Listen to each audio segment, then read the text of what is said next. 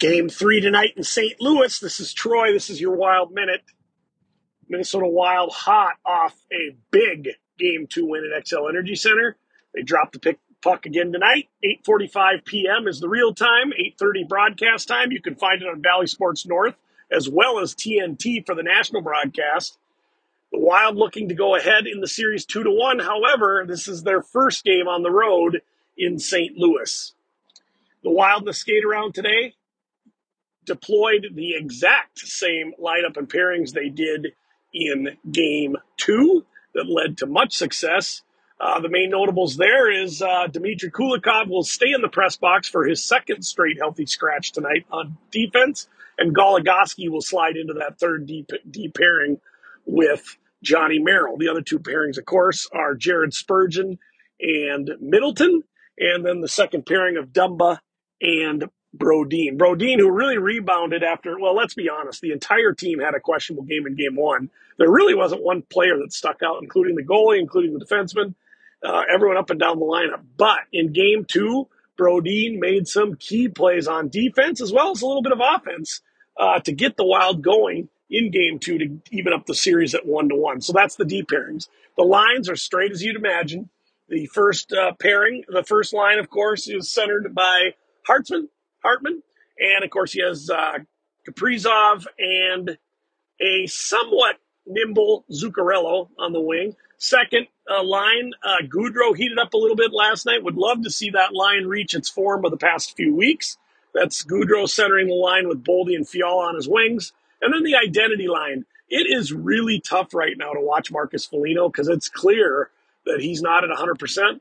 But keeping that line intact makes it effective. We've seen when you sub in a Duhaime or a Dewar or a Bjugstad or someone else in that line, they just aren't the same. What we do know is Ek is playing well. He's hurt too. You wouldn't know it. But hopefully Foligno slowly progresses and gets healthier so he can be the effective player he is.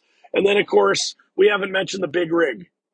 Pretty good turnaround from game one to game two we held him accountable for some of the woes of the Wild in game one with the recklessness and lack of discipline, which led to two penalties, which led to two goals, two shorthanded or uh, two power play goals by the Blues, but the penalty kill of the Wild giving up two. So anyhow, hopefully Greenway can maintain his composure again. It's going to be tough, and quite frankly, that's exactly what the Wild have to do tonight.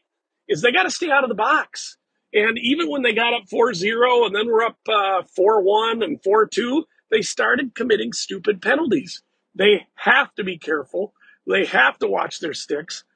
And, you know, I'll give D'Lo credit. He was my number one concern as far as heading into the playoffs, who really seems a little more amped up than he should be. And can he control his emotions, emotions and not make any cheap shots or take any dumb penalties? Well, so far that's been Greenway taking those penalties. Hopefully he will follow the script from game two, stay out of the box. Hopefully the Wild stay out of the box while the penalty kill was pretty effective in game two, they were awful in game one. And let's not test that penalty kill too often tonight on the road because it could get ugly quick. I didn't get to the fourth line. We know we know that fourth line. We know them well. That's Duhaime and Bjugstad, and they'll be anchoring that down with D'Lo, and uh, they'll get their eight to twelve minutes depending on how the score plays out as well. In that, no reason to change. The Flower, who was ho hum in game one, was outstanding in game two. However, he did give up a goal that we think he could have stopped with his glove. So he really, I wouldn't say it was a softie, but uh, he had a one to two goal performance uh, on game two, and there's no reason to mix that up and and and put in Talbot at this point. One interesting note: the Blues are down two defensemen, maybe three. And Scandella is a game time decision, but Leddy's out again today, and so is Bortuzzo. So that means the Blues recalled their number nine center. They're not, I'm sorry, number nine defensemen. So they will be without three of the, well, two of their top six, possibly three of their top six, and will be playing some guys that just haven't played a lot with the Blues. The Wild have to take advantage of that. Another thing, though, that's in the Blues' favor, the Blues get last change because now they're on their ice. So we have to skate our line out, and then the Blues can make the changes and tweak us a little bit. So that does give the home team a little bit of advantage. Finally, in goal. Here's the key. If the Wild can score four or five goals tonight and chase, you know, that would be what, six, well, five plus four, nine, ten goals given up by Husso in two days.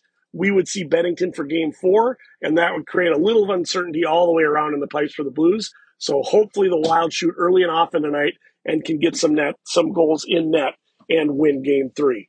This is Troy. This is your Wild Minute. You know where to find me. You can subscribe on Spotify, like, love, listen, friend, do what you need to do. Tell your foes, tell your family, tell your neighbors if they need their daily wild fix. Go to Spotify, Wild Minute with Troy. We'll talk to you after the game.